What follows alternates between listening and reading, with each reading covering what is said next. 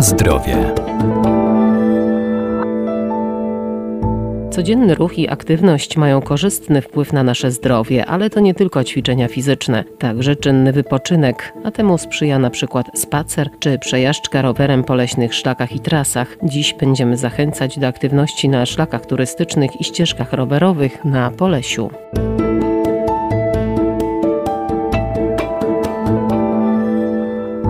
Miłośnicy turystyki pieszej, rowerowej i biegania, a także leśnych spacerów z pewnością znajdą coś dla siebie na Pojezierzu Łęczyńsko-Włodawskim. Jest tu wiele szlaków turystycznych, na których można poznawać walory przyrodnicze i kulturowe tego pięknego regionu. Szczególnie polecane dla aktywnych są tereny Polskiego Parku Narodowego. To innymi ścieżka edukacyjna Czachary czy ścieżki przyrodnicze Spławy, Perechot i Dąb Dominik. Ścieżka Dąb Dominik, chyba nasza najbardziej sztandarowa ścieżka, jedna z najpiękniejszych ścieżek w parku. Anna Myka-Raduj, kierownik zespołu do spraw edukacji i udostępniania parku. Gdzie możemy podziwiać na trasie rosiczki, nowadożerne rośliny, gdzie możemy przejść po kładce, która leży na ple, więc ona czasami się delikatnie kołysze nawet, bo idziemy po kożuchu roślinności, dochodzimy do samej tafli wody, do jeziora Moszne. Także przepiękne wrażenie, można przeżyć przepiękną przygodę. Ta ścieżka też ma dwa warianty, więc można w dowolny sposób sobie zaplanować wycieczkę. Jeden wariant dłuższy 3,5 km,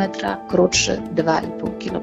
Kolejną ścieżką, na którą serdecznie zapraszam, jest ścieżka Spławy. Ścieżka, która doprowadza do naszego największego jeziora w parku, jeziora Łukie. Ścieżka jest długa bo ma prawie 8 kilometrów. Zamyka się w pętle, jak wszystkie prawie nasze ścieżki, z czego 4 kilometry widzi się pokładka, więc jak ktoś się zdecyduje na wyjście na taką wyprawę, no to niestety zawrócić nie może musi pokonać te 8 kilometrów, albo wrócić płatkami, nie da się zejść z kładeczki. Ale też biegnie po przepięknych terenach, wśród lasów, wśród olsów, po torfowisku, dochodzi do samego jeziora, widzimy piękną panoramę na jezioro Łukie. Kolejną ścieżkę, którą serdecznie polecam, szczególnie dla miłośników ptaków, jest ścieżka Perechot. Ścieżka ma około 5 km, biegnie po grobli między stawami, półnaturalnymi stawami w miejscowości Pieszowola. I tutaj naprawdę możemy podziwiać przeróżne gatunki ptaków, podgorzałkę, bielika. Naprawdę wytrawny ornitolog,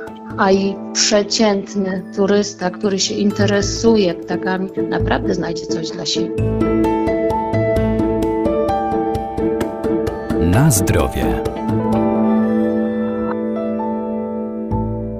To także ciekawe miejsca dla miłośników historii czy obserwatorów przyrody. Ścieżka przyrodniczo-historyczna Obóz Powstańczy rozpoczyna się i kończy w miejscowości Lipniak. Kolejną ścieżką, którą serdecznie polecam, też jest Obóz Powstańczy. Jest to ścieżka, która jest najrzadziej odwiedzana przez turystów w parku. Dzięki temu jest najbardziej tajemnicza, zachowuje taki charakter parku. Też możemy podziwiać piękną panoramę łąk, pociągi. Jest wieża widokowa, też są kładki, biegnie przez Ols. No i przy tej ścieżce ścieżce możemy poznać bobra. Przy samej ścieżce niedaleko mamy piękne żeremie bobrowe, które zamieszkałe jest przez bobry. Także myślę, że tutaj kolejna atrakcja dla turystów. I jeżeli się bardzo cichutko zachowujemy, bardzo spokojnie, być może uda nam się zobaczyć bobra w pobliżu żeremia. Ale nie tylko piesze ścieżki mamy na terenie parku. Mamy również ścieżkę rowerową, ścieżkę rowerową Mietiółka, która ma 21 km i biegnie przez wyjątkowy teren parku, przez obwód ochronny Łowiszu.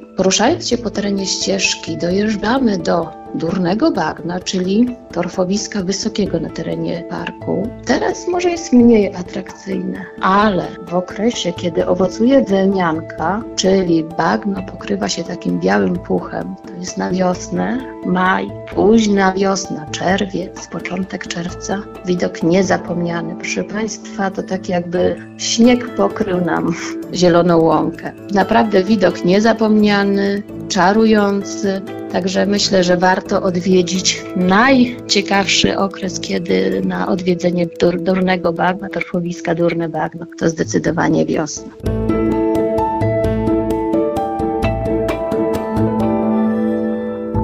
poznawaniu przyrody na terenie Polskiego Parku Narodowego pomogą nam liczne tablice informacyjne czy wieże widokowe, ale zanim wybierzemy się na wyprawę, warto zdobyć mapę, foldery oraz zapoznać się z regulaminem korzystania ze szlaków i stosować się do wszelkich zasad bezpieczeństwa.